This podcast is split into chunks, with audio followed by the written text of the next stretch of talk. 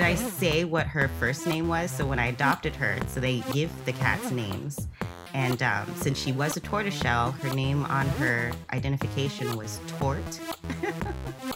Tort. Tort, yes. And so I did try to call her that, and she didn't respond. So I was like, I'm going to change this. Ugh. That's a terrible name. I know it didn't fit her at all. She was too grand for it. So Yeah. Too grand. I love these descriptions. They're so homey. Welcome to another episode of EdTech Cafe, a podcast series produced by the Educational Technology team at Stanford Medicine. Our team sits at the intersection of art, science, and education, and in this space, we'll sit down with other media and production savvy professionals to discuss how they use their talents to support science and improve educational outcomes across the globe. I'm Jessica Whittemore, and I'm joined by my funny co hosts, William and Andrew Beck. William Bettini and Andrew Beck. Hello, hello. Hee hee hee. Uh, and on today's episode, we're joined by Maria Arkey. Maria Markey. My math isn't working today, y'all. Um, what did you love or not love about interviewing Maria?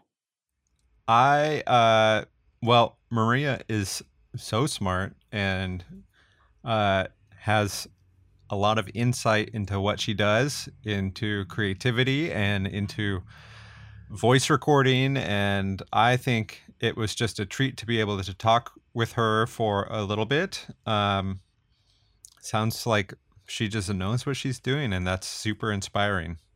Yeah, we really ventured into like uh kind of the meta creativity side of it all. I mean, we started talking about tapping into dreams and and letting creativity flow and all of that stuff and and it it was it was quite inspiring. Yeah, she inspires me. It was so nice to be able to talk to her. Um, I don't trust my internet. I don't trust the internet either. it's because of all those germs on it. Well, let's get those. Let's uh, let's see about getting those germs off the internet, and uh, maybe instead replace them with a little bit of a treat. Oh, I would love that. Thank you, William. A treat? a what? A treat. Yes, a, a, treat of the day. Treat of the day. Treat of A treat of the Treat day. of the day. A treat of the day. Here at EdTech Cafe, we like to supplement our tea and coffee with a little treat. It can be any flavor and it can be healthy or unhealthy. What's our flavor today, William? Today's flavor is spicy. Whoa, Mm. unexpected. Mm. So I wanna I wanna start this treat of the day by throwing a phrase at you two, and give me your reaction to it. Okay. The phrase is the architecture of serendipity. Okay. Nothing? I'm trying to process how those words fit together.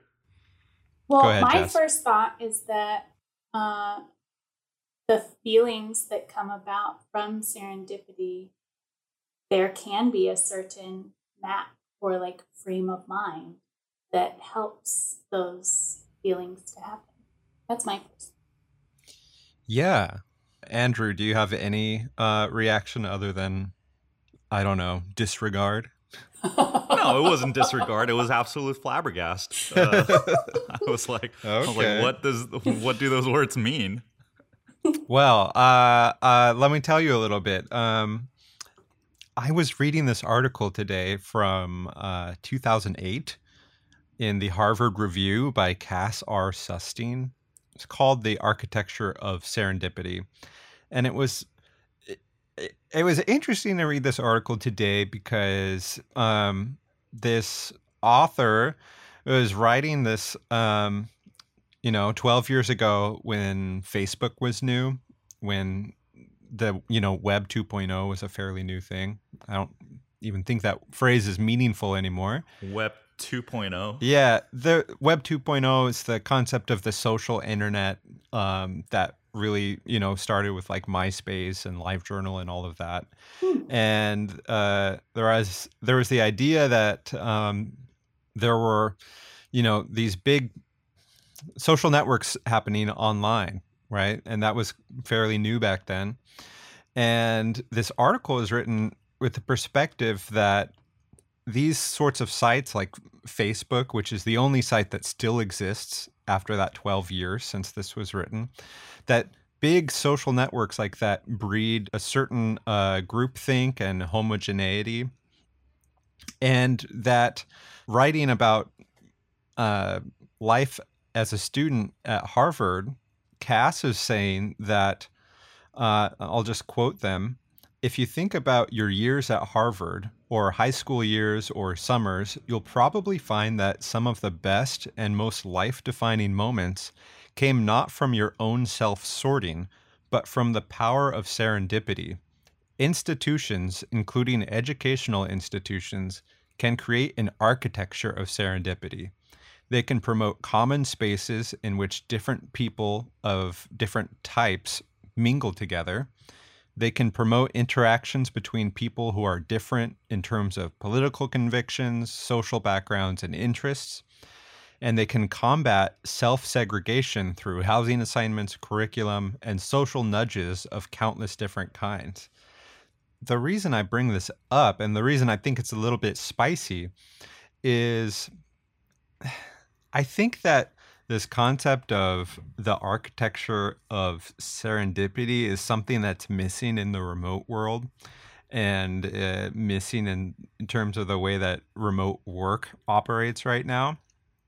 And I wanted to sort of update a previous treat of the day where we talked about the future of remote work meetings. Mm-hmm. Um, if you recall, we were saying, you know, everyone has Zoom fatigue, no one likes it.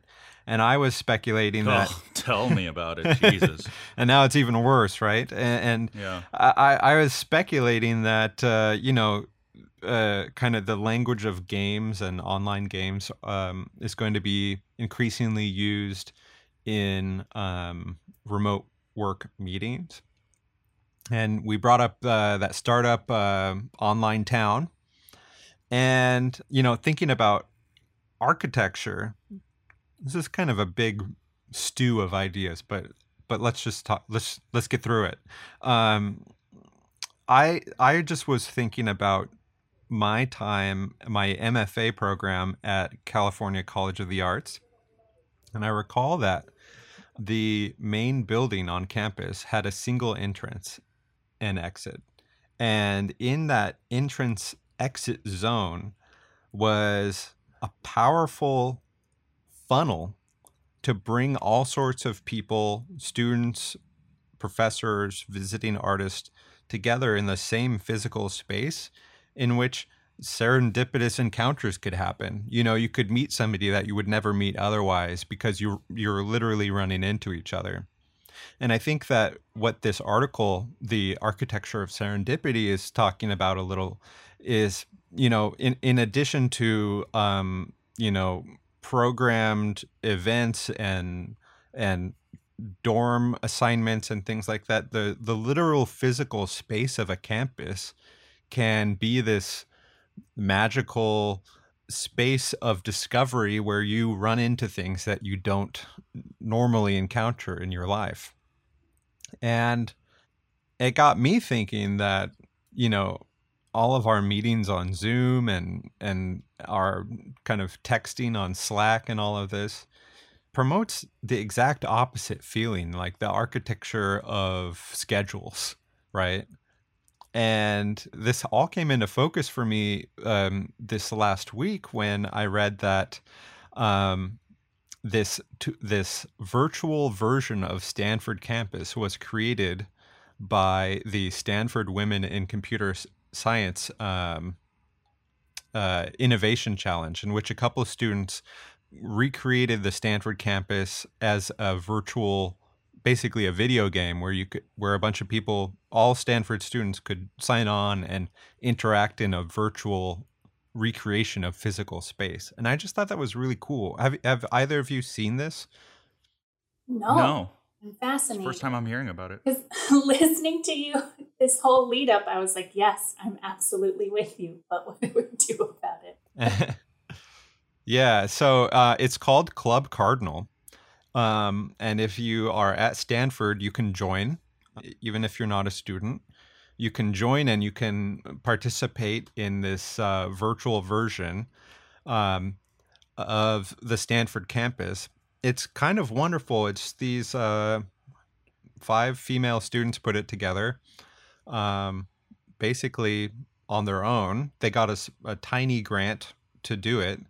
Um, but it's this gamified version of Stanford. You every time you log in, you get some coins. Um, you can chat with people. You have um, dorm assignments in the virtual Club Cardinal world.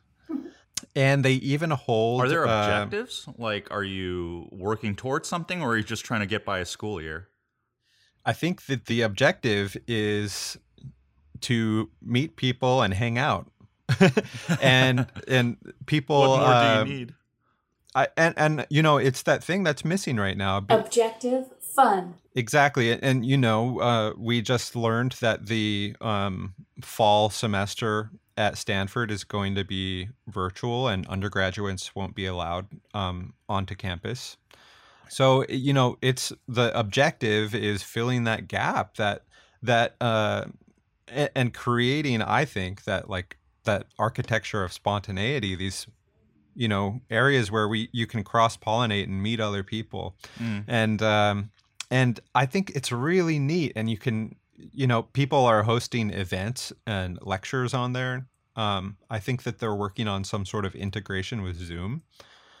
And i just uh i you know i think going back to our previous discussion about how much you know zoom fatigue we have i think that this moment of remote work and remote education is is sort of a transformative moment about how we think about interacting virtually and i think that we're seeing that a lot of the values of physical space are being better defined and and considered by people who are making um you know social technology. You know so things like spontaneity are important. Uh voice is important. There are a couple startups i was just reading about that are making new work technology that is voice based rather than text or video based right? Mm. so that you can you can uh, be working next to somebody or with somebody without the intensity of being on camera for hours on end right? And then this is all feeling uh, like music to your ears you know? And and uh, and then going back to the the the concept of video games you know in addition to real video games like animal crossing or uh, uh, red dead online which is like a western game um, there are other companies like uh, let's see if i can say this tiu t-e-o-o-h who are creating these like like sims like meeting environments that have all of these like remote work tools but they use the metaphor of sitting at meeting tables to you know include the ability to whisper to the person next to you Mm. and i just think it's super interesting that you know like that that these uh ideas about architecture which have been used in like arts campuses like the one that i went to are coming to virtual spaces uh to kind of fill these voids that have been there in traditional like video conferencing or or texting Where are we in terms of the technology um, behind making things more? Um, what's the word? Like the way I'm thinking about it is like when shelter in place first started, and when all these work from home orders first started back in March. I had this. I had this inkling that we're kind of headed towards we're kind of headed towards that point kind of like in Star Wars where people have hologram projections of each other in the palm of their hand. You know, I, I, I had been uh, flirting with that idea or, um, and just daydreaming about it. Like, it would be great if this was like a turning point in history um, in terms of how we meet, how we interact online. Um, but stuff like that, visions like that, have always been hampered or limited by the amount of technology that's been innovated or developed in that field.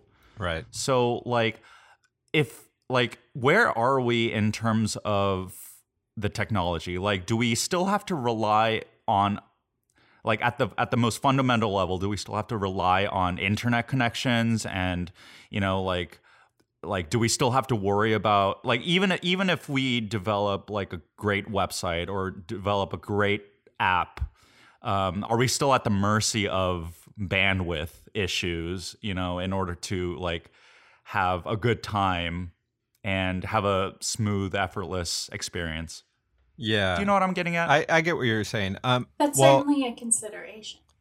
yeah, It's but you know, germs all over the internet. Yeah yeah, uh, you know, uh, the United States does not have the best internet infrastructure in the world. In fact, it's pretty bad. And I, I, I would just say I, I don't know what the difference in bandwidth use between like a video game online and streaming, uh, you know, video conferencing is, but in terms of like technology, I would say, you know, it's not like everyone is going to sit down and put a virtual reality headset on to do a meeting. A lot of these uh, startups, like the the TU uh, Sims meeting environment one, for for instance, is di- designed to work with phones. So I, I think I think that a lot of the innovations are going to be in using the technology that we already have. You know, most of us already have with us at all times. But you know, to go back to video games like Red Dead Online, where you and a bunch of other cowboys can just sit around a campfire and talk, or cowgirls. or cowgirls, of course.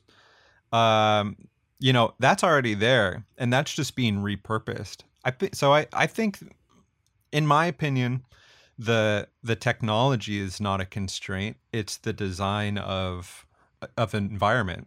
Like, for example, Red Dead Online is not the perfect place to meet because in the middle of your campfire meeting, you could get attacked by wolves.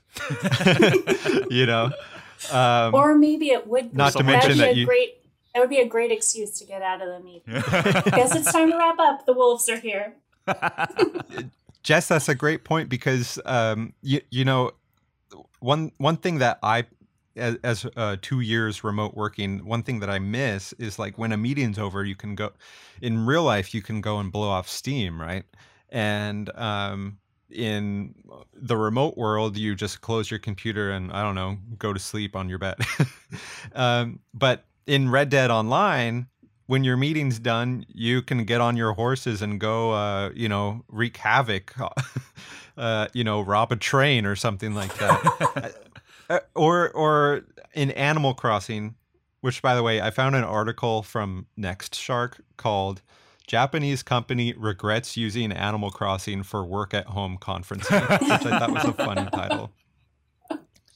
It was funny because the the article was basically like, oh, they're doing this cute thing, working, you know, working together on Animal Crossing, but then it just kind of laid out all of the reasons why it doesn't actually work, which is, you know, you can't do file sharing or screen sharing. The talking is awkward. You can only have eight people, but you can go fishing at the same time that you're meeting. you know, so I I don't know the the reason my treat of the day is spicy is because I feel like this vanilla Zoom world that we're in needs some it needs some flavor and and I think you can learn a lot from from games in terms of the fun and maybe even you know passive activities that you can do while you're meeting. You know it, instead of just looking at your phone or whatever or checking your email.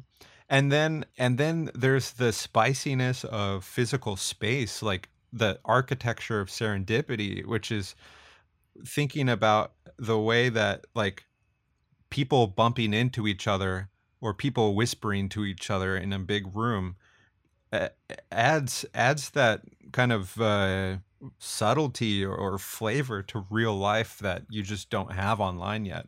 Absolutely. The way So- you've been Hmm. talking about all this makes me think of my brain sort of always goes here, but um, to diversity within biology, that randomness is literally what makes us stronger because Yeah. uh, randomness and diversity are what make us stronger because random events, random threats that basically random responses to either make us stronger or like kill you off, I guess. Um, and there's a lot of that missing online. And I wonder if part of the yeah. So yeah, I I agree. I think that our internet germs are back. Um, I'll keep going a little on this thought that it may not just be bandwidth uh, that's a problem. In the past, it may have been like venture capital and money that kept that from being pursued. But maybe now that so many people are bored at home, um, we'll see a little more like randomness. Yeah, I mean, you know, looking at Zoom, the company, for instance, I think like their their stock, if you look at it, has I think tripled over the course of the pandemic. And I, I think that you're you're right to point out venture capital because we're starting to see people investing in alternatives or, and competitors to Zoom that are more innovative in, in how they think about meeting in a virtual space. And Club Cardinal, you know, um, which is not something that required any investment except for of these students' time, it is, I think, like proof positive that that something has to change and will change because these students just made a virtual version of Stanford to hang out, you know, and that that's powerful. That is that it's crazy, isn't it? You know, they they spent 10 weeks making it. It it launched and um, they're continuing to develop it and it's getting growing popularity. I think definitely over 2,000 people have uh, created accounts. And that's just Stanford, you know. What about every other university? Yeah. And what about every other office? Yeah.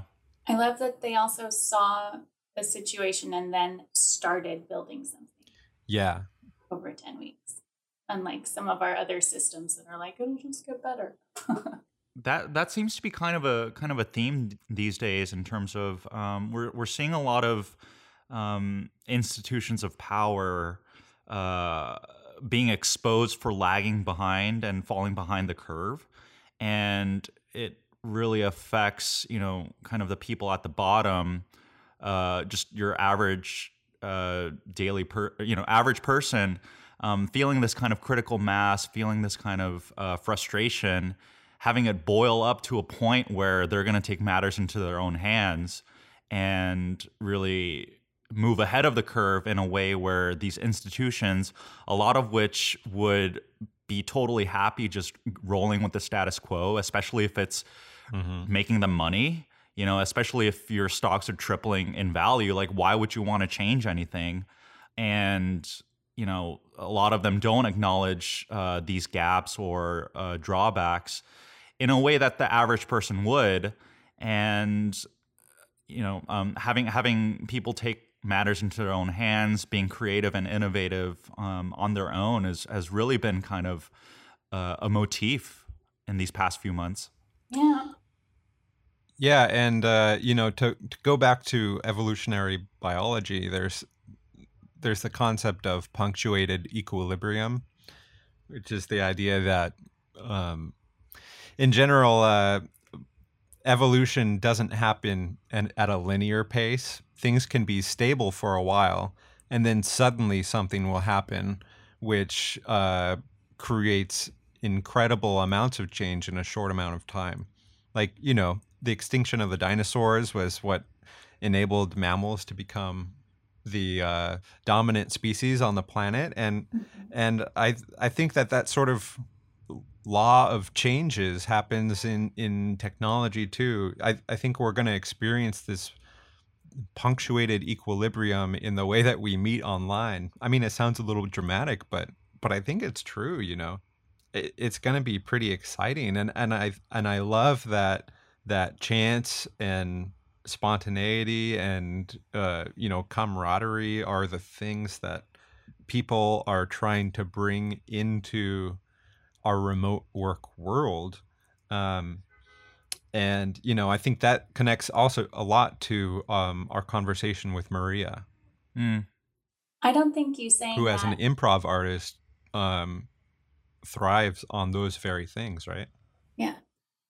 I don't think you saying that it's punctuated equilibrium is dramatic um, because it's a huge, like, this is a huge shift and our entire lives are online now.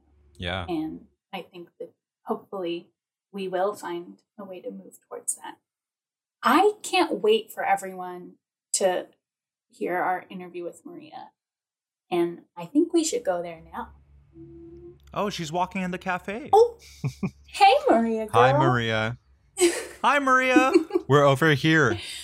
Or are we at At the table. I want to be at the campfire, but I guess we are there. We're at the campfire sipping our coffee. There are Yeah. wolves howling in the background. So, so get Look out for those run. bandits.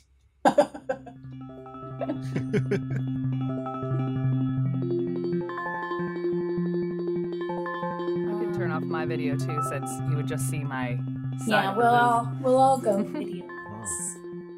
yeah, I'm. I've been personally having internet issues recently. I don't know if it's the heat or what, but I'm turning my video off. Also, I've been in my underwear all day, so I don't want to show you guys that. Living your Oh, best Andrew. life sounds like. Uh, no, because it's freaking hot and we can't open the windows out here. You know, Mhm. like It's just like sauna time. yeah, do you have air conditioning, Andrew? obviously not. Um, William, I it's, just the had Bay, to. it's the Bay Area. None of us have air conditioning. We're like, Maria what? might. Nope.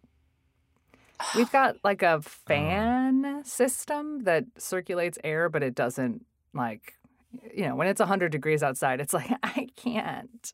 I don't know what to do. Sorry. the the last summer before I left the Bay Area, a there was a heat wave, and I have a memory of surviving the heat in my air conditionless home. Mm. I was laying on the ground in my office with the ceiling fan above just spinning full blast. Uh-huh. And something you I should tell you about myself is I hate ceiling fans. They give me anxiety. They freak me out. Oh, hmm You know, it's spinning blade. yeah. Uh, Yeah. And I'm laying on the ground right below it with a wet towel um, on Mhm. me, uh, ancient Egyptian style. And I was listening to an audiobook, uh, The Disaster Artist by Greg Sestero. Yes. Anyone read that? Yes. So good. Phenomenal. And it's uh, best experienced in audio form because Greg has a perfect Tommy Wiseau impression. Mm. Um, just a just a good memory. Couldn't do anything but lay there and listen and sweat. Mhm. Sounds just just lovely.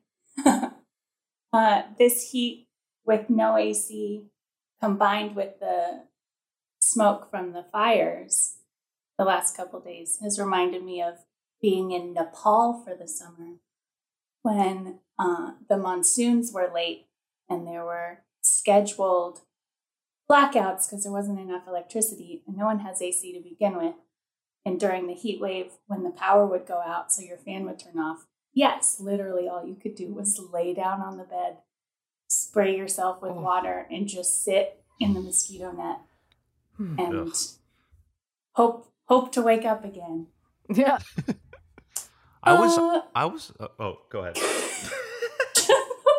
I was just gonna start us, but No, we should start. no big deal. We can all talk about how hot it is. On this episode of EdTech, it's so damn hot. Yes, it's too darn hot. it may, I mean, it is our theater episode. Ooh, So let's true. begin. Our guest today is Maria Marquis. Woohoo!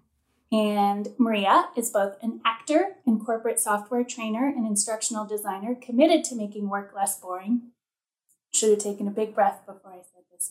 As an actor, she has been the recipient of Best Principal Actress from the Bay Area Theater Awards for the 2016 production of The Awakening, and the winner of Best Principal Actress for the San Francisco Bay Area Theater Critics Award for the 2013 production of As You Like It. She's also a prolific voiceover actor with over 30 audiobooks narrated and has been recording voiceover for the audiobooks for our current Q Centered Therapy course here at EdTech. Welcome, Maria. Thank you. It's good to be here. It's so nice to have you here. I just, I want to pick your brain. Do it. I Do mean, it. we've been friends now for a while because we were in the Mhm. show together last year, but this is an opportunity to really get in there. Although at the top of my notes, for some reason, it says Goldblum appreciation. Oh, I mean, we can all take a moment to appreciate Jeff Goldblum's 10 second laugh from Jurassic Park, 1993. Oh. Glorious. It's not 10 anyone do it? seconds if you loop it. True. it can go for 10 minutes if you want, and I do want. can. I can I give you uh, my attempt at it? Yes. Yes.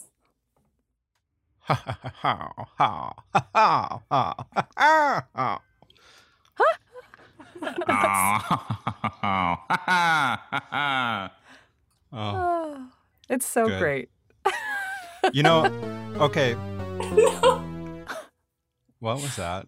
It was Andrew trying to be funny.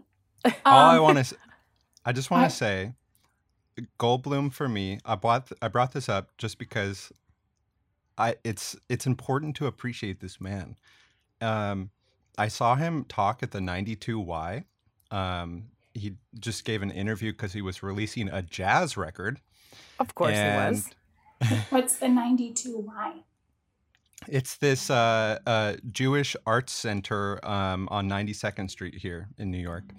And they give incredible talks all the time. And just watching this man, like the way he moves his body and thinks about things, I just appreciate his um the the the way that he is fully himself and Mhm. himself is such a strange thing.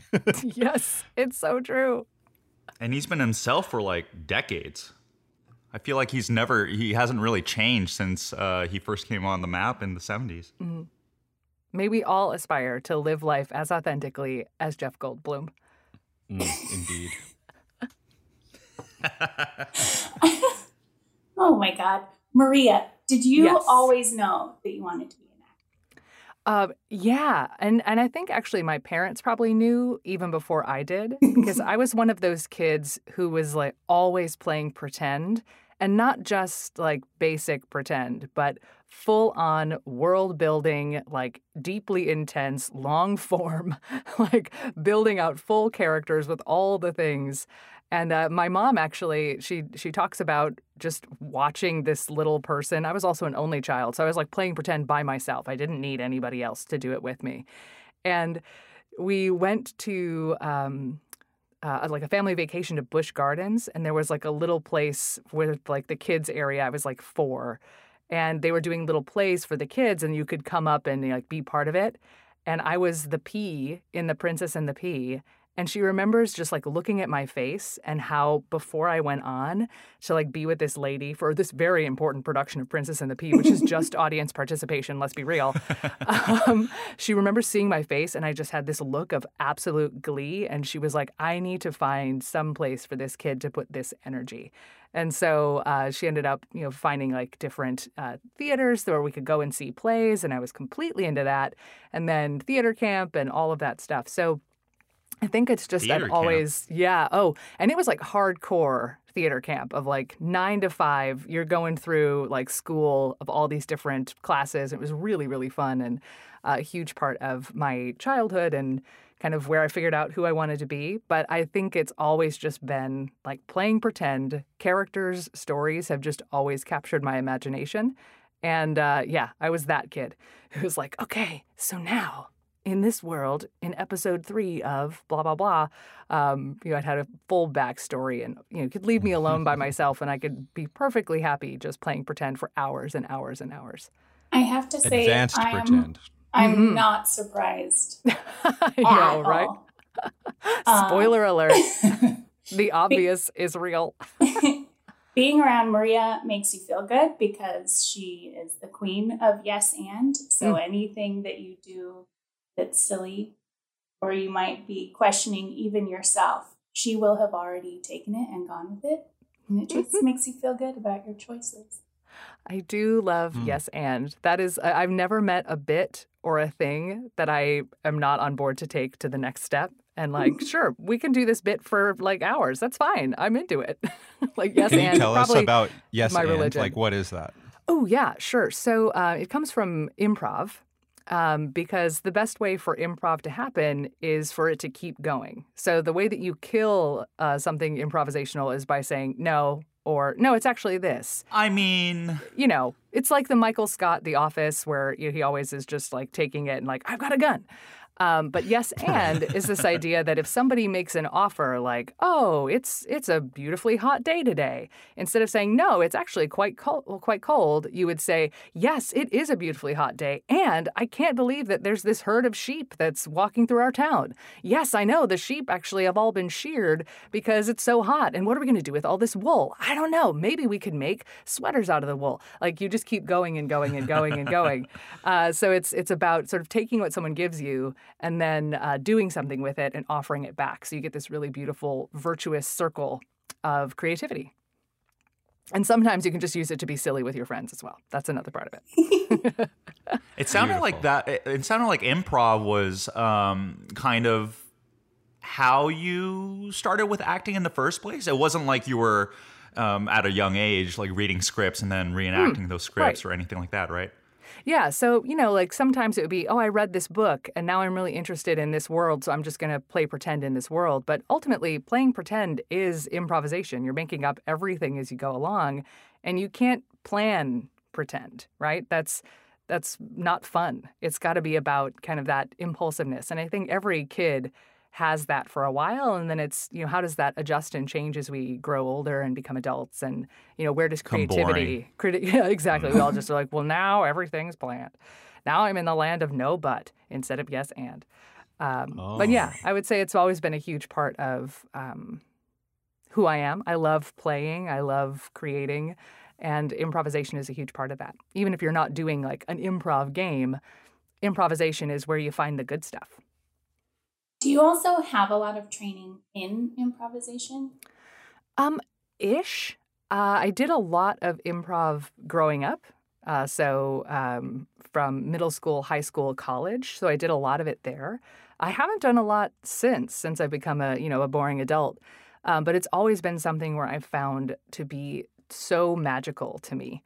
One of my favorite um, improv things is actually long form. So instead of doing short improv games like you might see on Whose Line Is It Anyway or ComedySportz, uh, there's something, it's called a herald.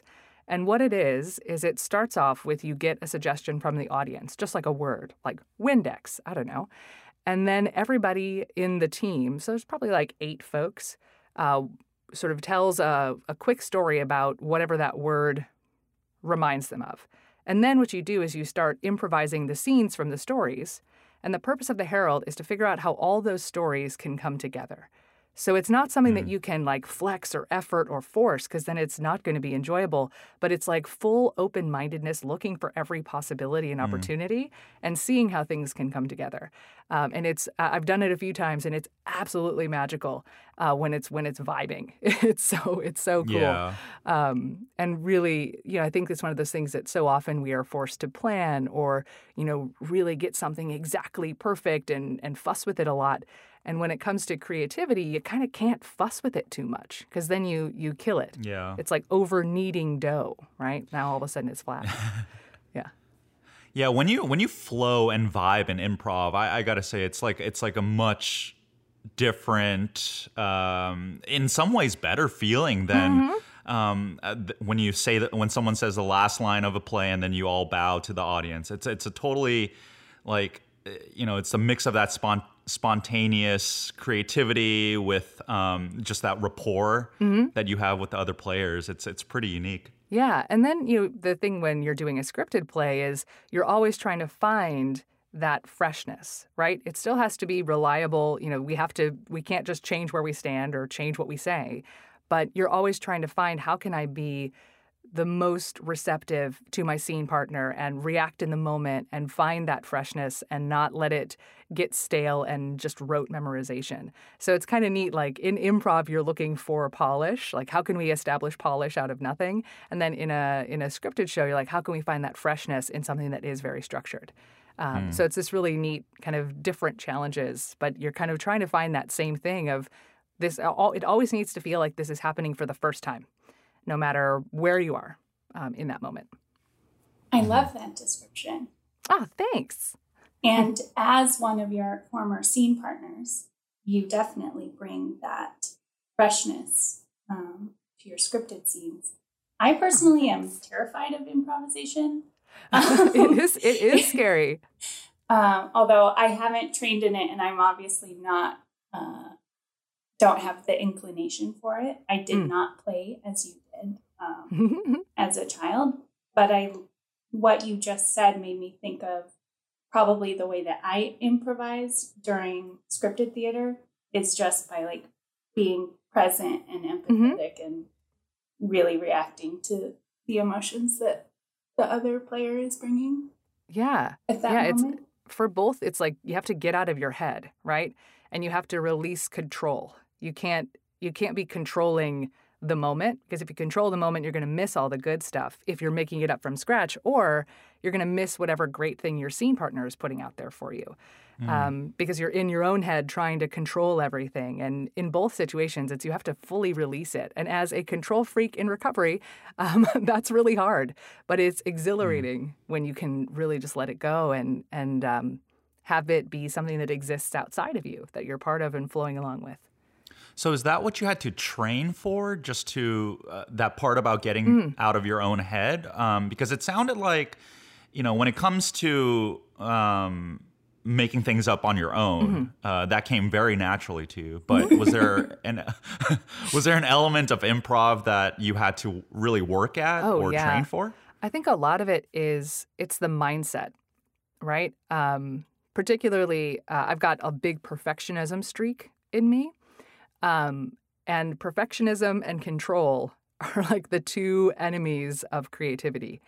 And um, you know, I found early on in my training, you know, you're able to get away with like flair, right? And and use that control to Yeah. be, you know, excellent in certain ways, but you can't ever get to that next level, which is when an audience is watching you and they're fully along for the ride. They don't see where you're going next. It doesn't feel scripted. It feels like they're watching people living their lives. And, and that's, you know, losing themselves in the story. And that's what we're all looking for.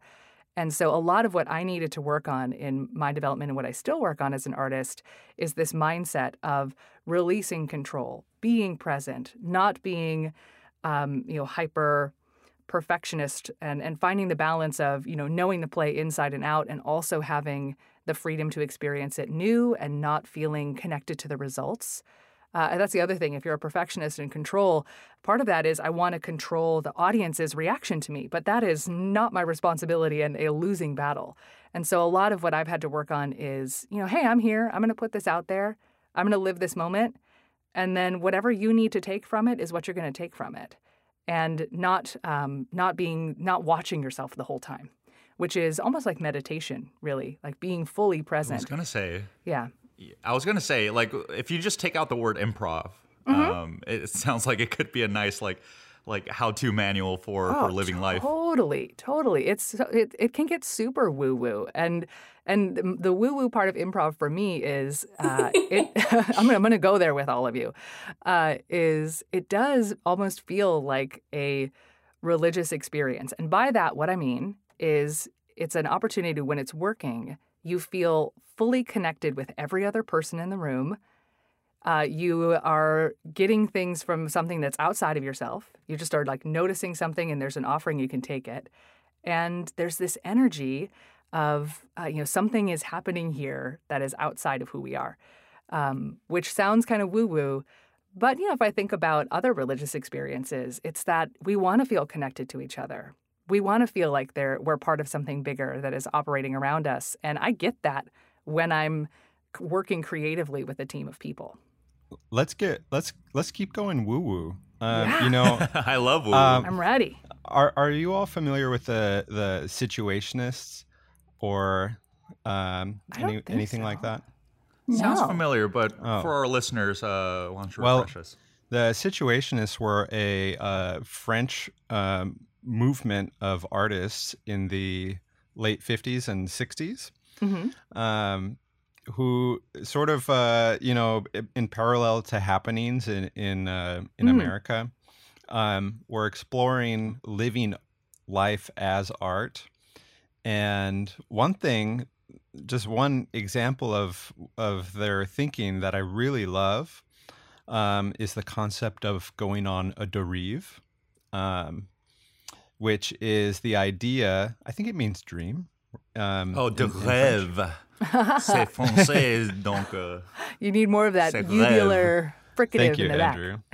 and uh, so the concept uh, is essentially to go somewhere unfamiliar without a plan um, and to be there and Mm. observe and, and let let stuff happen and either enjoy that experience as uh, a part of your life or to use that experience as uh, art making material Yeah. and it's really cool. I actually I do a similar thing with my fiance. Whenever we go out anywhere, we call it going for a fly. Hmm. And we yesterday, for instance, we we went on a we we went Are on a you just trying to talk about Jeff Goldblum again? No, Mm. no, that's the fly. This is a fly.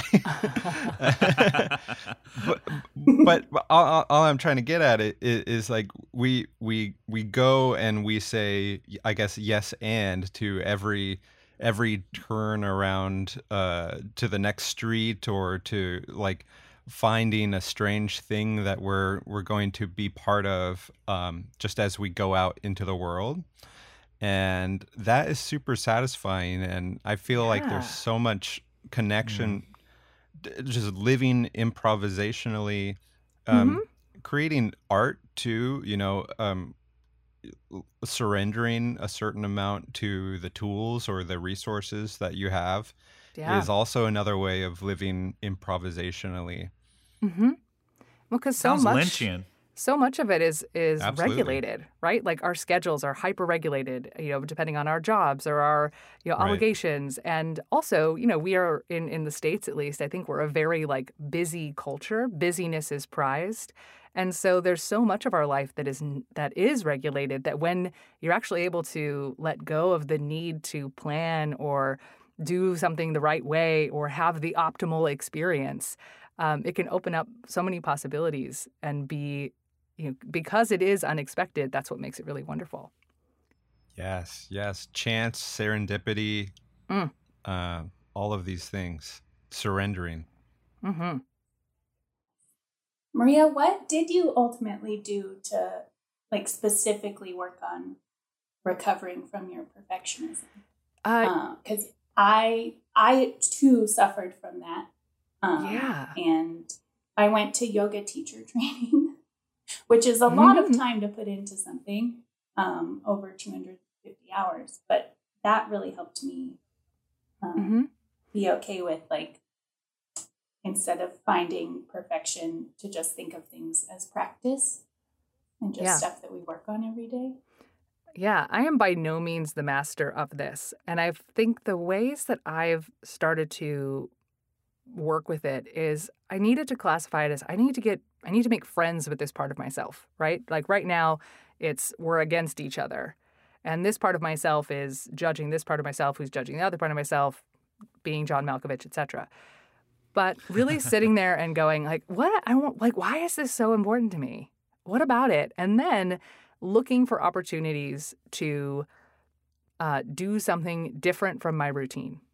So, um, thinking about, all right, if I have been super perfectionist about something, you know what I'm going to do? I'm going to, uh, in this rehearsal or in this reading, I'm going to just go with my first choice, even if it sucks. Like, I'm just going to make the choice and see how I feel about it. And, and just kind of give myself these little challenges, like looking for the opportunities to behave in a new way, and then just reflecting, like, okay, how'd that go? Did I like that? Did I not like that? And and also acknowledging that that perfectionist part of myself exists for a reason and like being grateful for it. Like hey hey perfectionist self i really appreciate that you are trying to protect me from looking dumb in front of people. You've done a lot of work in that. You're working really hard. I appreciate you. Let's just try being dumb. Um, and the other thing that I think really has helped me in this realm is really um, putting my focus on other people. So so much of, you know, perfectionism or needing to control is like you're inside your own head. But I find that the best way for me to get out of my head is to like put my focus on other people. You know, if I think about the show that we did together, Jessica, it's like, how do I make Jessica look great in this moment? Like, what can I do to fully support Jessica? Oh, I want to really just be locked into what Jessica's doing right now. And by putting that focus on other people and on your creative partners, there's no option to stay in your head because if you're there to serve other people, then um, the, a lot of that perfectionism goes away, which has been really helpful too. Hmm. Oh, Maria. Uh, well, can confirm for everyone. What was this she- uh, pro- recent theater production? It was called Silent Sky, which is by Lauren Gunderson, a very Bay Area native playwright, Mhm. and the currently most produced uh, living playwright. I say currently meaning pre-COVID. hmm Um, hmm Although she and her licensing company has been very wonderful with letting um, community theaters put on small portions of her works during COVID hmm um, without taking a cut. She seems really nice. Uh, but we were in She that seems super. and we cool. played sisters. We did. It was so great. Um, but Maria, what you're doing is working because you're always the coolest person in the room, and you always make everyone feel good. I know I feel good Aw, whenever I talk to you. Um, that means so much to me. That's amazing. well, I mean it from my heart. Um, how did you find your way into instructional design and the? Yeah. Because I mean, you are like you're definitely a working artist, but you also do a lot of other stuff that seems sort of related to acting, but Mhm. maybe not all the way related to acting. hmm Um, can you tell us about those and how you got there? Yeah. So I kind of accidentally fell into instructional design, and it started off because I got a job in customer service. So essentially, uh, being your customer support person, customer uh, like account manager, making sure that you're happy with a product. And I was doing that because I was like, I need a job. This works. I like people. I like helping people. Yay. Um, but then what happened is I was looking at my calendar and I'm like, man, I'm having the same just like general training conversation with my clients literally 20 hours out of my week. And I was just like, man, it'd be really great if instead of having to do the same conversation, I could just do like one class a week with all my clients. And then I'd have 19 hours of my week back to do more strategic work with them or deeper dives with them. So I designed um, this class uh, that's just like a basic one, which was essentially like what I was doing conversationally, but one to many. And I also find that facilitating and training, it, it's so connected to being an actor, right? Because it's like, how do I give you a great experience? I want to entertain you as well as uh, educate you. Like I want to, I want to have this be an engaging experience. And so often, like online training just sucks, right? it's like someone shows up, they're kind of talking to their webcam. It's okay. It's really boring. I'm really just there to check my email. you know, like let's be real. Um, so I did that and I had a really good time and people were really enjoying it. And then I was like, man, I, I really like training. And I also love learning. That's another big part of me. Um, and so I just kept following that thread, you know, learning more about instructional design, um, taking a lot of the things that I've learned as an actor, as a performer, as a storyteller, and interweaving that into any of the instructional work that I do. Uh, you know, learned more about video production, learned more about e-learning design, and then just kind of was like, oh, I guess I do this now. This is great. Um, but it definitely came out of the things that um, I think the things that make me a good artist are the things that make me a good instructional designer, um, and and really bringing those two together. Yeah, I, I, I do th- I do see what you mean by going hand in hand with, um, especially as a performer and storyteller, because um, especially for the storytelling uh, part, um, and I'm sure any one of us can vouch for this, is that as much as we do want a rapport with the audience, we also really kind of want to guide them through the experience, whether it's Yeah. um, something comedic or something um, sad or inspiring. Um, we don't want to leave the audience necessarily confused and um, scrambling for straws to try to figure out what's going on. Um, so you you do want to have that connection, both in terms of like giving having uh, you know giving them a good time, but holding their hand and, and kind of walking them through the experience. Exactly. And the the thing I'll add to that is human beings, our brains are not built to store data. Like even though we prize data and data-driven decisions, like the human brain doesn't hold on to just raw information. The human brain holds on to narratives. You know, if I told you a list of 10 Right. words right now, and then, you know, in a month I was like, hey, Andrew, what are those 10 words that I told you? You could probably remember a couple of them. But if I told you a story with those same words in it, you could probably a month later give me a 98% fidelity of that story because the human brain holds on to that narrative side of things. It, it engages us on a hormonal and a biological level. And so when we think about learning, if we can couch learning inside of storytelling, inside of an experience that you've gone through with somebody who's guiding you through and and supporting you as you're exploring things, you're going to remember that, which means you're actually going to learn it. You're going to internalize it. You're not just going to know it, you're going to be able to do it. And that's a really big thing that I always try and bring into instructional design that I do. I mean, it, it sounds just hand in hand with what we try to do at EdTech. Mm-hmm. Um, I mean, when we all first joined the team, the work we were doing, or at least the work that we saw our clients or um, faculty members um, working on, were just kind of just like rote memorization Yeah. you know and and a lot of what we do and and what you've seen us do maria because you've been a part of uh, a couple of our projects is we try to couch everything in some kind of story um, Yeah. or clinical vignette or um, just uh, you know having these learning objectives be part of a narrative Yeah. and for the most part the reception we receive on on that technique has always been positive Yeah, I mean, if you uh, empathy is a huge part of learning too, right? Like if you can see Yeah. yourself in another person um, as that person is going through the same concepts you are, it it connects you to it on a different level, and you you learn it in a different way, which uh, usually I think is more effective. Um, and also just more engaging because we also have we remember when we have a good time too, and that means that if we ha- when we're having a good time, it means we're also going to retain that that behavior change, right? right Yeah, I think one thing that, um, you know, one word that gets used a lot in education is um, immersion.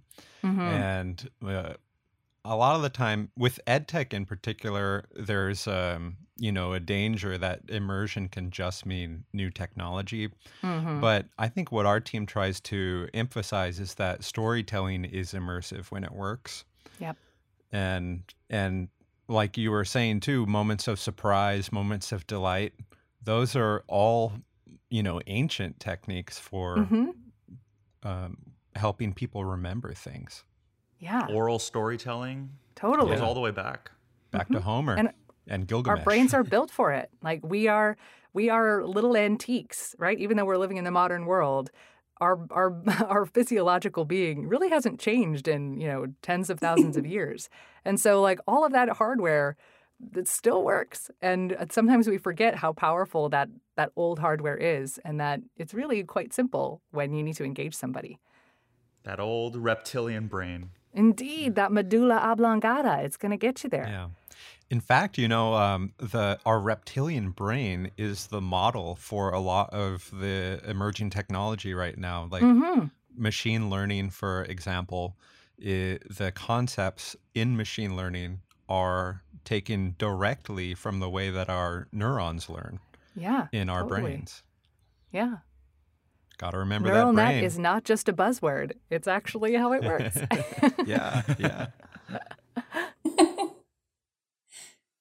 So I can, you have such empathy that you can, mm, that's not how I want to start this Mm. question.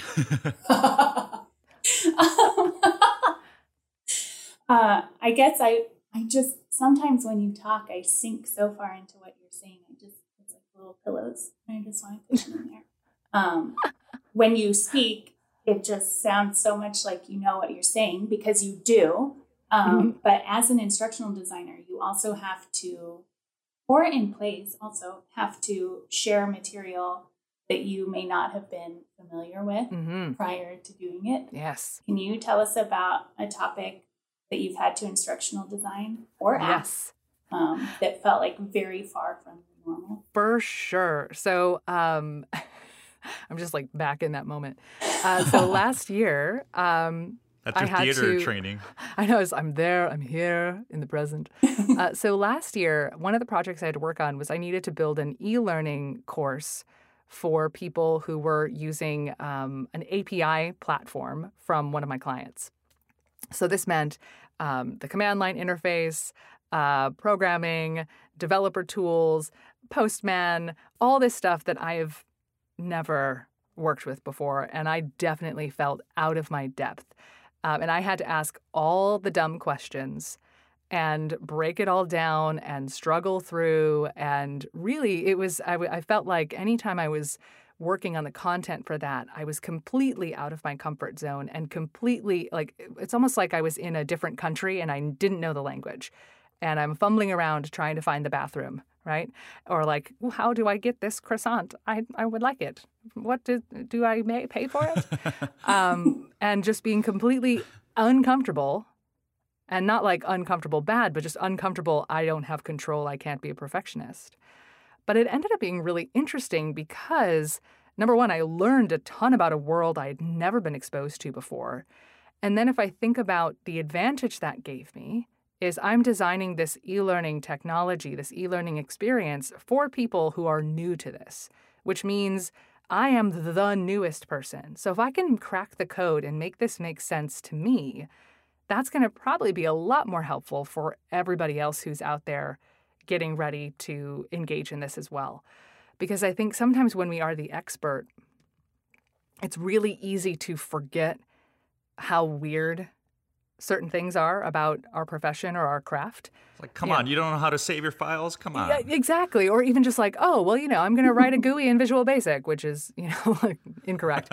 But um, that that there's so many things about you know the the language of a knowledge domain and the the things that we assume or the leaps that we make um, that that when we are an expert, sometimes we lose the edge of being able to design learning. And Mm. so um, that was really an interesting project. And, and when I finished, I was like, yeah, I made that make sense. Yes, cool. Anybody can get started now. Um, but that was definitely my my biggest challenge. And I had a couple moments of like, oh crap, am I going to be able to do this? I don't know. And just the the extra rigor and getting in that learner space yourself, right? Like being the the lead learner in that case instead of the expert was a really interesting shift. Nice. Turning that weakness into a strength. You know, yes, and it's all about all about that. Coming back to that It every all time. comes back to that. Yeah. That's my secret. Just yes, and. I love that. There was a certain point in my life where I realized that other people were doing things and hmm. to let perfectionism stop me from doing them because I was afraid of failing was stupid because Mhm. those people are doing it or like those idiots are doing it. Yeah. And if I can't figure this out, then there's something wrong with it. So I'll Mhm. bet I'll be able to. Yeah, and, and in many ways, I feel like we're all kind of faking it until we make it to some degree anyway.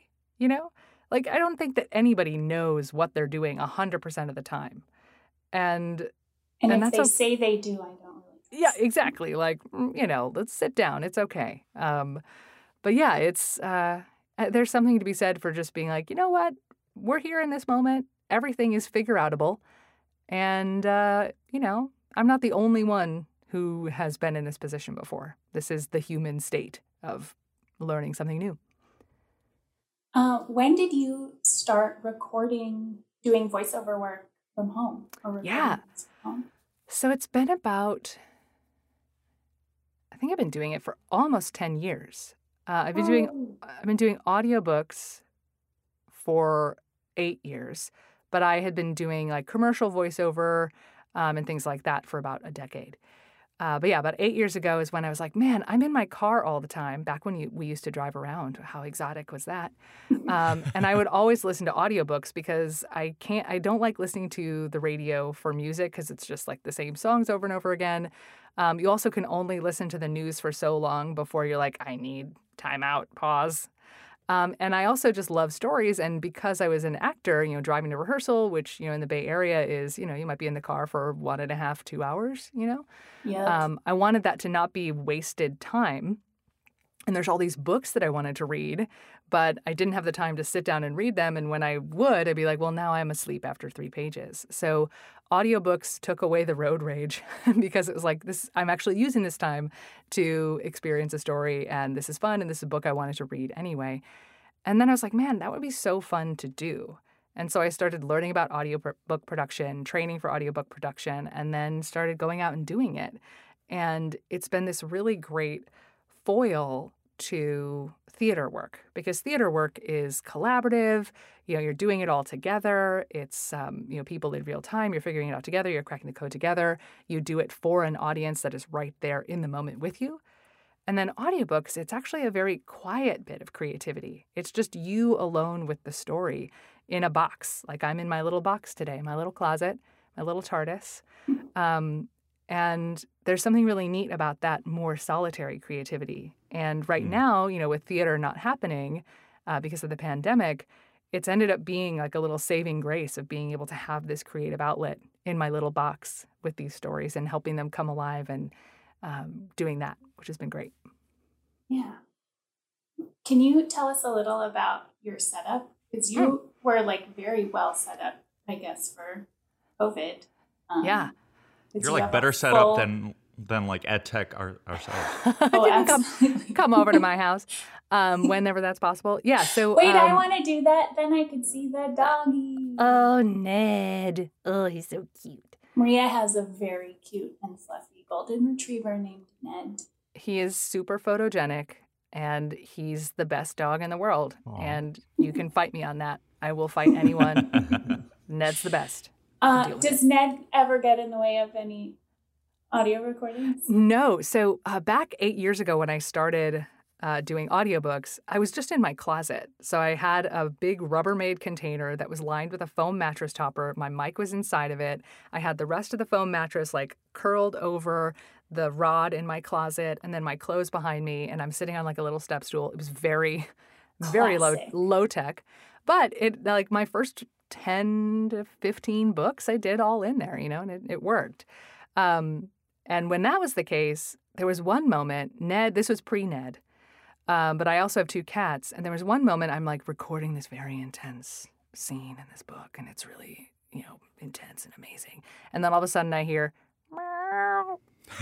and I look down, and my one cat, Athena, is just, she was just down between my legs. And I was like, okay, you cat, do you think you're an audio engineer? Like, get out of here. Come on She'd been in there the whole time. the whole time. And I wouldn't have noticed until she was like, "Meow." and I think she was probably like, I'm ready to leave now because you keep talking and I wanted to just sleep in here. and you're talking in a scary voice. exactly, exactly. You're being all intense. Um, so right now in my new setup, I have it's called a studio brick, which is really it's a really cool thing. It's a booth. And it goes together kind of like Legos. So if you ever need to move it, you can just take it apart and put it back together again. But it's all fully soundproof. Um, and I have it in um, our spare room, which is like downstairs, and it has its own door. So Ned is not allowed inside. So I always shut the door, and um, I'm, I'm able to be fully isolated. But I have noticed the booth cancels pretty much every sound except this one type of bark that Ned does, which will cut through.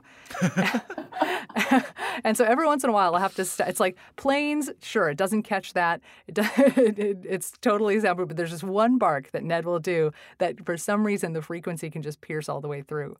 Um, but yeah, it's it's like my it's like a phone booth. It's about the same size. It's like a large phone booth. I've got a monitor inside so I can have my script and my audio interface inside. Um, my computer is outside so the fan noise doesn't get on my mic. Um, I've got a little mic with a boom arm so I can move it around, uh, and then a preamp in here, which is where everything plugs in to make the sound go magical. And then I my chair is also very important because with audiobooks, you know, I'm, I might be in here for you know hours at a time and I wanted to make sure that I'm not messing up my back or anything. So I have it. It's like a, it's almost like a saddle, like for a horse, so that uh, my leg. It's almost like um, it's the most relaxed way to be. So my legs are fully, you know, like spread out. Um, my back is able to be nice and supported, and I'm able to be like um, adjust it up and down. But the chair has been a really nice upgrade uh, for those long recording sessions where you got to be like, okay, this is this is war and peace. We got to get after it. So. wow, this does not sound like PVC pipes and blankets. You know what I mean? Or... no, but you know the cool thing about audio right now is the equipment has become a lot more affordable. So it's there's a lot more access for people who might not have been able to have access to this type of artistry as in the past, which is really neat. And you can do a fair amount of like DIY stuff. You know, I did that like very janky DIY setup for years. Um, and then when I had my 30th birthday, I was like, hey, you're a voiceover artist. It's time to invest in yourself. And so I decided to get the nice big fancy booth um, as just an investment in myself. But it's one of those things that, you know, I could have kept going in my closet if I wanted to. Um, but I just decided, you know, for me and where I'm at right now, I really want to do this for myself just this week, um, I don't know about you, Jessica, if if Irfan ordered one for you, but William and I uh, received um, kind of, I guess, portable vocal booths uh, that we had purchased online, and it's it's you know just leagues away from the FedEx cardboard box and the pillows that I had set up for myself every time we do one of these podcast recordings. Um, That's so cool. Yeah, it's it's it definitely makes a difference. Yeah, totally. I did get the shield, but I haven't set it up. Awesome. I'm also still using. I'm just recording on ear earbuds, so it feels weird to like put a shield Sometimes those earbuds sound better than my janky microphone. So the the technology, like what you can get for a pretty affordable price, it's it's so increased in the last you know ten years. Like it's it's really cool how how accessible it's becoming.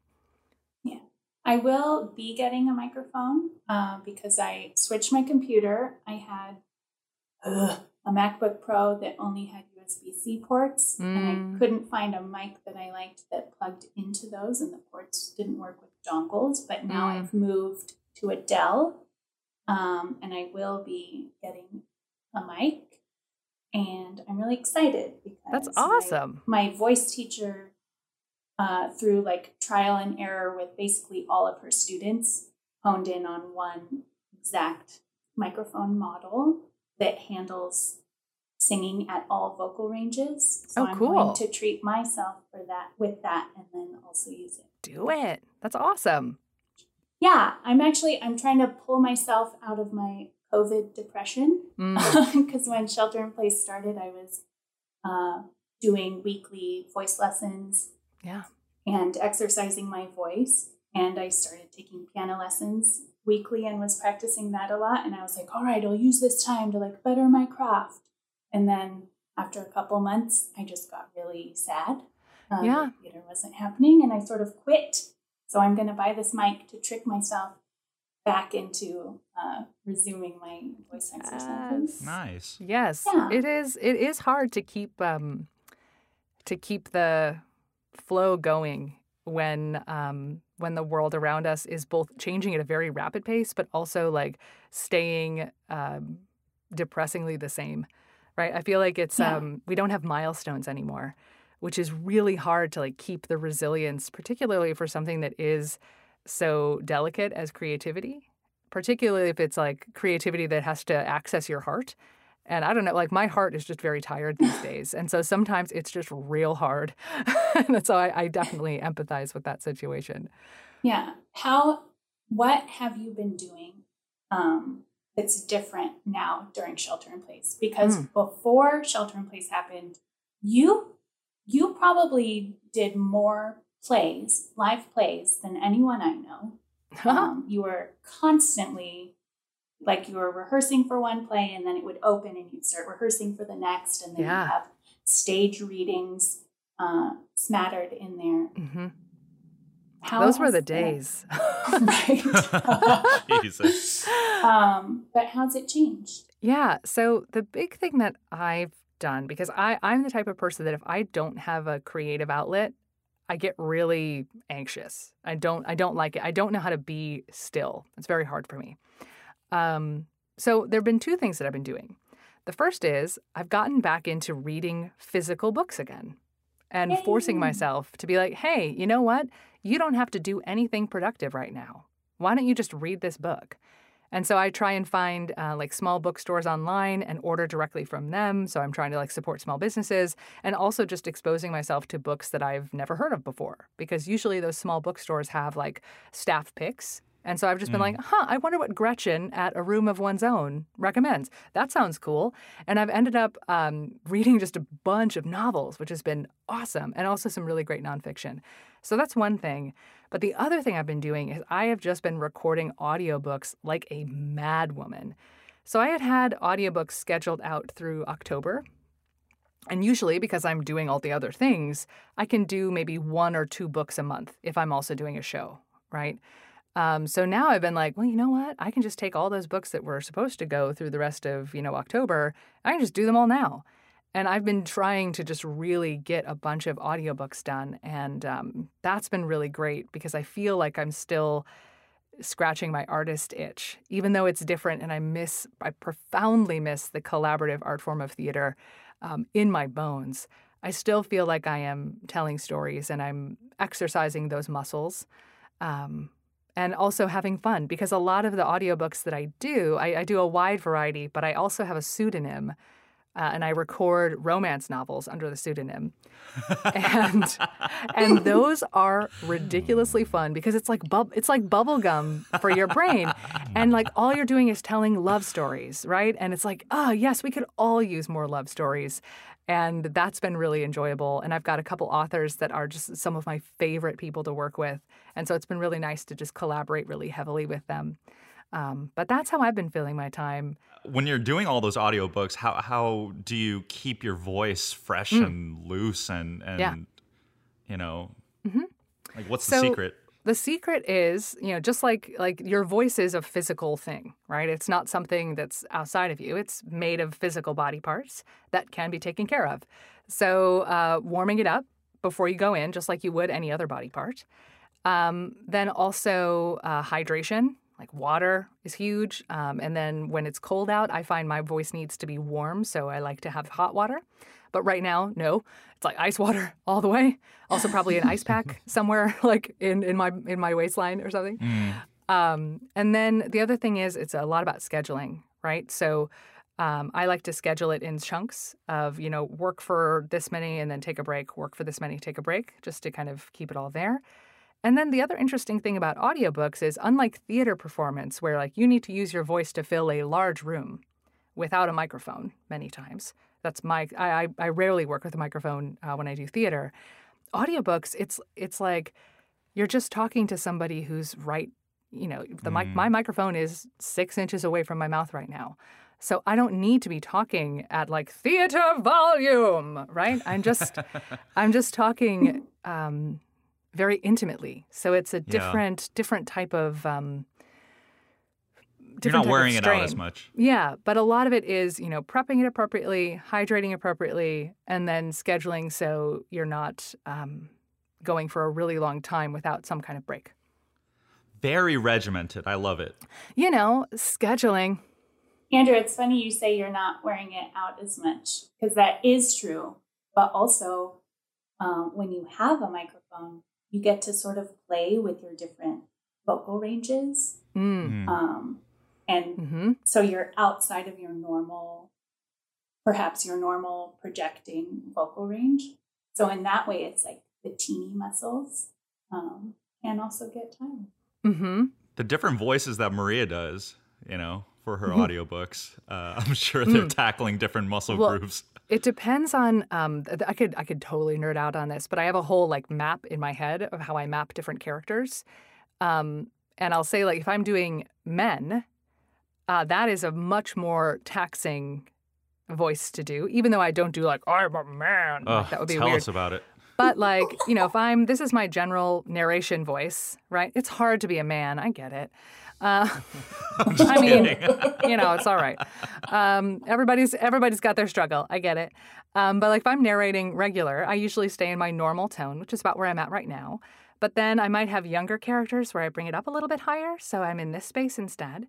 Um, and having a little bit of a different cadence. But if I'm doing a man, I have to bring it down more into my chest resonators like I'm doing right now, which is not necessarily my natural speaking voice. It uses different muscles, so it tires it out a lot more. And you have to be really careful when you change your gender up that you're not um, overtaxing it there. Because you know, any voice that you do, you're not doing it for like an hour. You're doing it for several hours. So your your voice Yeah. needs the the character choices you need to make need to be both sustainable and distinct, which is always kind of a fun challenge. Amazing. I am. I know. Well, have you ever made too bold a choice Mm. and then had to be like, oh, I can't? Yep. Um, her name was Constance. She was old, an old witch lady. And I, I started off my book doing Constance. She had this very gravelly voice, which is not very good for your vocal cords. Wow. No, it's terrible. And then uh, I found out that Constance had a whole chapter that was like 30 pages narrated by her. And I was like, fuck. How am I going to survive? And I actually ended up having to adjust my production schedule to give myself more time off Wow. after that chapter because I was like, this messed me right the hell up. So I, I was going to say uh, never one, forget her. one of my pet one of my pet peeves when listening to an audiobook is Mhm. when the uh, narrator is too um, I guess leans into the character voice too much. Mm-hmm. Um, like some oh, man, some people are not very good at it. Um, so I'm I'm glad to hear that you you thinking about it. I used to when making art like a, like five years ago, I was making this sculpture and I was listening to audiobooks of the Dan Brown books, Mm. which is a sin. they're not Oh, good God. books. They're terrible books. But it's sort of like listening to Wikipedia on tape. So it's fun, Ooh. but but the but the narrator is this uh, uh, a man. Anytime he would do a woman's voice, it was it it, it just made me want to stop listening. Mhm. It, it, it was it was like going from it was like going from this. Robert Langdon awoke slowly, and then and then a woman comes in and goes, Monsieur Langdon, Uh, I hope I have not awoken you. Dazed, Langdon looked at the bedside Ugh. clock. It, it, Yeah. it, it was a chore, but it was also funny, you know. hmm I think it's one of those things where, like, i i uh, if we think about like coming back to what we were chatting about at the top of our time together, um, this idea of is it about me or is it about Right. you receiving the story? Right. And if I'm too up in my own world about making like, oh, Monsieur Langdon, I am doing this beautiful French voice because, oh, look at me. I love you so much. you know, like it just, it's like, that's about me, right? Like a- instead of what it, this person is a person, right? With thoughts, feelings, emotions, and I need to take them seriously and I need to bring them to life, yes, and I need to have it be distinct so you know who's talking, but it needs to be about the story first. Like I need to be communicating to you. If you're hearing, oh, there's that weird voice, you're not hearing the story, right? and you just hear the sounds. Um, which is like a huge part of like when you have a great audiobook, it's like you don't notice the voices, you just Yeah. notice the story. What Right. about with a romance novel? Like, Mm. do you do something different for that? Not that I want you to No. reveal your identity. no, um, I am I am very proud of Marina Barrett. She is awesome. Um, I don't do it differently, and I think that's part of why it's successful, right? Um, because even though there's steamy sections, like it's still just a story, and I need to make that story come alive for that person. And even though these are characters in a romance novel, they're still people. I need to take them seriously as people and care for them. Otherwise, it's Yeah. going to come off as weird, right? And if you also think about like a romance novel is meant to take you on an escape, if you can't escape because it's like someone's indicating at everything, you're not going to get what you need from it. And it's still just a story with just people. Um, And- and you need to honor that story and those people. art so often fails for me because the people writing it or performing it Mm. aren't taking the character seriously. Mm-hmm. Yes. Yes. So yes. we totally. normally normally at EdTech when we need voiceover acting, we just grab someone from our team, um, or a loved Mhm. one, or maybe a faculty member, and generally we can like coach them to getting just exactly the meaning that we want, Mhm. and it works fine. But when we started writing these chapters for our Q centered therapy course that we wanted to turn into an audiobook. I feel so lucky that I knew all about you and trusted you um, and asked you to do the recording for it because it just sounds so like there's so much more work um, that goes into it, doing the different characters. Um, and of course, now that we're in COVID, Mm. recording at home, um, you're just doing such a wonderful job Aw, it makes me feel better about about the words that I've written sometimes. Um, and you? You always find the meaning that I was hoping to get in there. How many? We've probably done a couple dozen chapters by this point. Mhm. Yeah. Um, and I think only one sentence did you say with a slightly different uh, meaning than I was hoping. Yes. That is that is the best compliment to receive because that's why I get up in the morning and that's that's why I like to do this work is to help things come alive for people, which is my favorite thing to do. Yay! Yay. And it's just so impressive when uh so these these chapters some of them there's like the narration voice the therapist voice the youth there's a kid in there and then their mom um and you're doing all of this Yeah, I've been having a lot of fun with them, and um, it's nice to work on important work, and to know that this is a an accessible way of learning for a lot of people.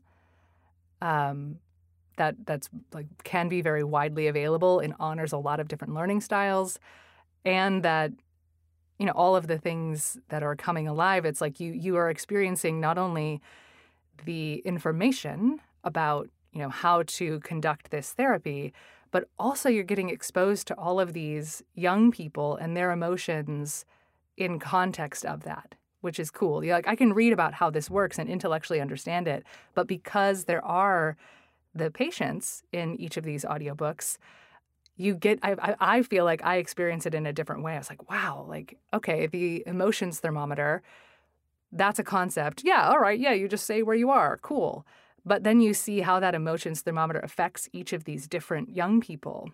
It makes it come alive in a way that um, I that that's unexpected and interesting, and that's where I think it, it just like really clicks for me and why I love it so much. Thank you for plugging our course for us. Hey, you know, nice I gotta do what I gotta do. Gotta share the wealth. maria markey it has been such a treat to talk to you i miss you so much I know. Oh, me too. This has been great. Thank you for telling us all about art in the time of COVID. I think from you, I've learned perhaps what I already knew, but that during shelter in place, I can't focus too much on mourning what I can't do, like live theater, but just focus on Mm. what I can do that still supports that sort of um, creativity, which for you is doing Mhm. more um, audiobook recording, and for me would be getting back into singing and piano. I'm going to Love it. practice piano tonight. Do it. Promise. Pretty inspiring, yeah. Absolutely. Well, Maria, it's been a real pleasure, as Jessica said. no, it was every every week. Um, we've been we've only done two episodes so far, but um, and this is our third, and we've been fortunate so far to have pretty inspiring guests. Um, just talk about where they come from, but I, I feel so blessed um, this week to um, just hear from you and, and talk more about craft and have that inspire us uh, to just work on our craft a little bit more. It's been great. Yeah, thank you so much for having me on board and being part of this project. And also, it's just nice to chat with people and have some human connection during this time. So it's been a mm-hmm. pleasure. Oh, thank you. Thank you so much. Oh, Maria, is there anything that you're working on now that you'd like to share with our listeners? Oh, yeah. Um, so you can always go to Audible and search for either Maria Marquis or Marina Barrett if you're looking for something steamy. So that's uh, where all of my audiobooks are. Um, I've got my most recent one is a version of The Awakening by Kate Chopin, which I'm really, really proud of. And um, also got some really interesting, uh, I got a really interesting fantasy series out there right now called The Fourth Talisman, which is really good to check out too. Yeah. Awesome. Thank you so much for joining us. Yeah, no problem. And uh, stay stay healthy out there. Give Ned a, a pat on the head for me, please. Yes, of course. I'll give him several pats.